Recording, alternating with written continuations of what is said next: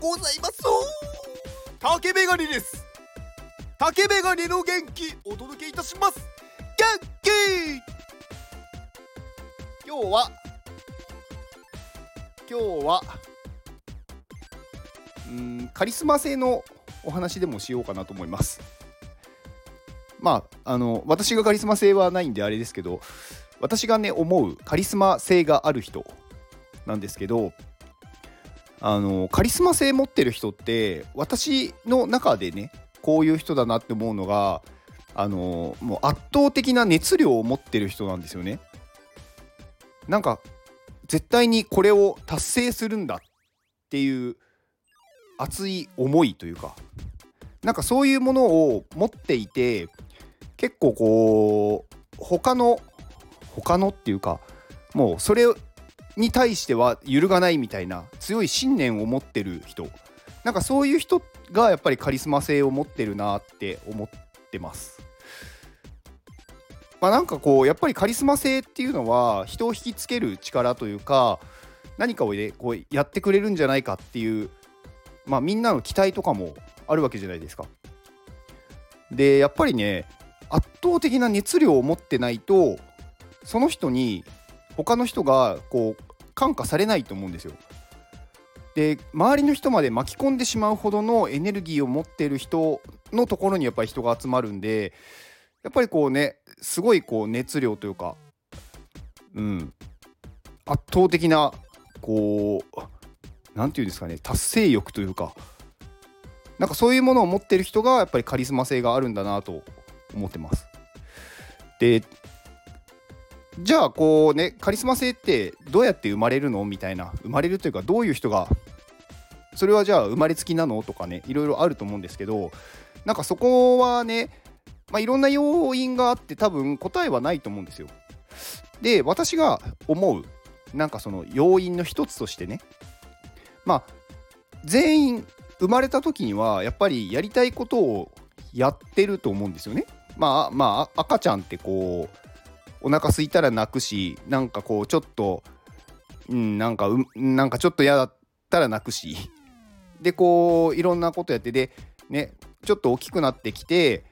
例えば目の前にあるものに興味を示してそれを手で掴むとかなんか全部口に入れてみるとかなんかそういうやりたいことをこうやってるわけじゃないですか。でそこからなんかこういろんなね周りの環境のねなんか要因だったりとかあと自分で考えることもそうなんですけど、まあ、そこでやりたいことができなくなっていって諦めてしまうと、まあ、そういう熱量がねどんどんなくなっていってしまうと思ってて。だからなんか小さい時からそういう熱量をなくさないように育てた方がまあね、そういうカリスマ性がある人というか、まあ、カリスマ性がある人にね育てる必要はないかもしれないんですけどなんかまあそういう人の方が人がねやっぱり集まってくるというかなんかこうその後の人生が生きやすくなるんじゃないかなって思うんでまあそういうやりたいことをやらせてあげる環境にするのがすごく必要なんじゃないかなって思うんですよ。うん、だからね私ねあのー、教育をするんだったら早い方がいいと思ってて。まあ当然ねあの学校に行ってるんで、まあ、小学生中学生高校生とか大学生とかねまああの未成年で行くわけじゃないですか。だからやっぱ教育っていうのは早い方がいいわけですよね。でその中で、まあ、学業っていうこう知識として覚える勉強もそうなんですけどなんか知識じゃないところなんかこう精神的なところとかあとは考え方とかそういう部分も勉強が必要だと思っててでそれは環境なんですよね。そういうことができる環境かっていう。あとはなんかそういううん何て言うんだろうな。何をしてもとりあえずできるっていう環境。何をしてもできるっておかしいな。何かやりたいって思ったことを拒否されない。やらないっていう選択肢は自分で判断する。なんか人がね例えば親だったりとか他の家族兄弟いろんな人がねこうそれはやっちゃダメだって言って強制的にやれなかったっていうのではなく自分でやった結果これはやんない方がいいっていう判断をするっていうことができるとやっぱり自分の、ね、頭で考えるっていうことができるしまあやったらこうなるっていう経験もできるしでやることはいいことというかやっても大丈夫だって思える自信もつくと思うんですよね。だから私はねこう小さい頃からそういうふうにしてあげたいというかそういう子供たちを増やしたいんですよ。うん、だからまあねそういうなんだろうなそういう環境を用意してあげたいというか。うん。まあカリスマの話をね してましたけどなんかちょっと話脱線したような気もしますけど。まあやっぱりねこう何かね成し遂げたいっていう人って必ず周りの人の力が必要になってくるんじゃないくるじゃないですか。一人でやっぱりねやれることって限界があるんでまあよくねあることわざでなんか早く行きたいなら一人で行けと。で遠くに行きたいならみんなで行けと。だからやっぱり何かね遠くに行きたい。何かを成し遂げる大きいことをするっていう時は絶対ね人の手が必要なんですよね。でその人の手を借りる場合はその人に手を貸したいって思う人がまあいないといけないんですよね。そのためにはやっぱりカリスマ性っていうのは必要ででうん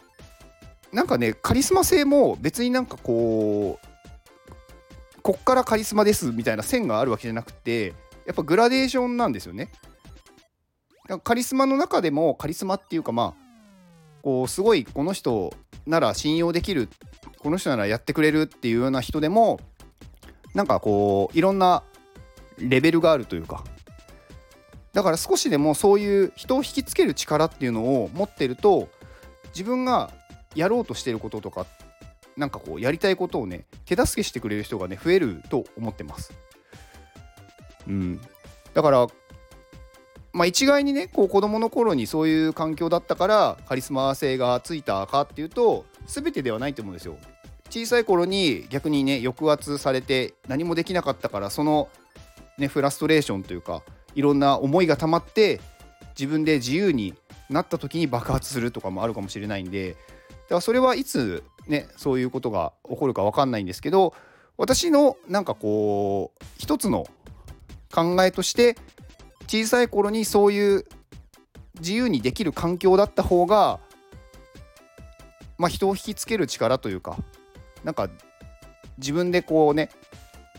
うん、考えてこう圧倒的な熱量を持つ人間になるんじゃないかって思ってます。まあ、なのでねなんかそういう環境を作りたいなっていうことなんですよ。うん、やっぱりこうなんか楽しい人生生きたいじゃないですか。なんかなんだかんだ言い訳してやりたくないことをやってそれでも自分はまあでも幸せかって思うっていうそういうもう発想になるのが嫌で妥協っていうんですか。で結構ね妥協しないって難しいと思っててであと妥協っていうとなんかそれはしょうがないみたいな、うん、なんかまあ世の中って妥協でできてるような気はするんですけどでもそのね妥協しない方が私は幸せだと思ってて周りにね何と言われようがやっぱりやりたいことをやる方がいいと思うんですよ。やって失敗失敗というかまああえて失敗と言いますがで経験するんでなんかどんどんねやった方がいいと思うんですよねやりたいことを。うん、でこれねあの私の放送をね聞いてくださってる方たちはね本当に皆さん行動されてる方が多いっていうか私の放送を聞くぐらいなので相当活動してる人だと思うんですよね。私みたいな、ね、弱小アカウントをなんかこう聞いてくださるっていうのはなんかねなかなかないと思うんでね、有名な人だったらこうねその辺でその辺でっていうかなんか全然聞けるというかなんか人気のランキングとかで出てくると思うんですけど、まあ、私のね放送を聞いてくださってる方は、まあ、私のなんだろうに関わってくださった人なのでまあなんか行動してないと私に多分合わないんですよね。別に私有名人ではないので、うん、だからね今聞いてくださってる方たちは全然あのー、大丈夫です。これから幸せな人生が待ってます、うん、でやっぱりね私が一番ねやりたいことっていうのはその聞いてくださった方々がより元気になってより活動をしてもらってそしてまあそういうそういう大人を見た子どもたちが自分も楽しい人生生きたい。こういうふうに生きていいんだっていう風になってほしいんですよ。だからねそういう姿を見せてほしいんですよね。うん。まあ皆さんねカリスマなんでね。まあまあそんなカリスマのお話でした。カリスマのお話っていうかまあ私のなんか思いみたいになっちゃいましたけど。はい。まあそんなお話です。以上です。この放送は翔平さんの元気でお届けしております。翔平さん。はい翔平さんいつもありがとうございます。えー、サイバーキャッツラバーズ CCL のモデレーターの方ですね。はい、えー、今日の、えー、ご紹介はアポロ AP113、まあ、読み方ちょっと合ってるのか分かんないんですけどはい。っていう方ですね、まあ、この方も CCL の方ですかね。はい。まあ私ちょっと全然絡んだことがないのでなんかあんまり存じ上げないんですけど絵本作家の方ですね。絵本作家で、まあ、作品をねこの世の中に広めたいっていうことでまあいろいろな活動をされてるみたいです。まあ X は当たり前としてやるやってて。で YouTube とかねインスタ Facebook ノートあとスタイフもやってるみたいですね。で絵本作家なんですが NFT まで作ると。やっぱりねできる人はね何でもやるんですよね。うん。やっぱ活動の範囲が広いというかね。なんかここでやっとけば大丈夫だっていうこう一つに絞られ絞らなんつうんだ。一つに絞らないというか縛られないというか、うん、だからいろんなところでやっぱり自分のねなんだろう作ったものを見てもらうっていうのが圧倒的にチャンスは広がるんでね。なんかそういう活動というか行動ができるっていうのがもうなんだろうな。尊敬できるというか。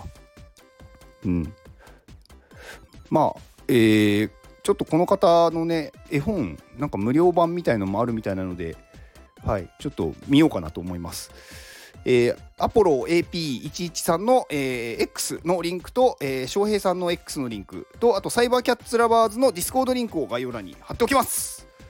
ではこの放送を聞いてくれたあなたに幸せが訪れます行動の後にあるのは成功や失敗ではなく結果です。だから安心して行動しましょう。あなたが行動できるように元気をお届けします。元気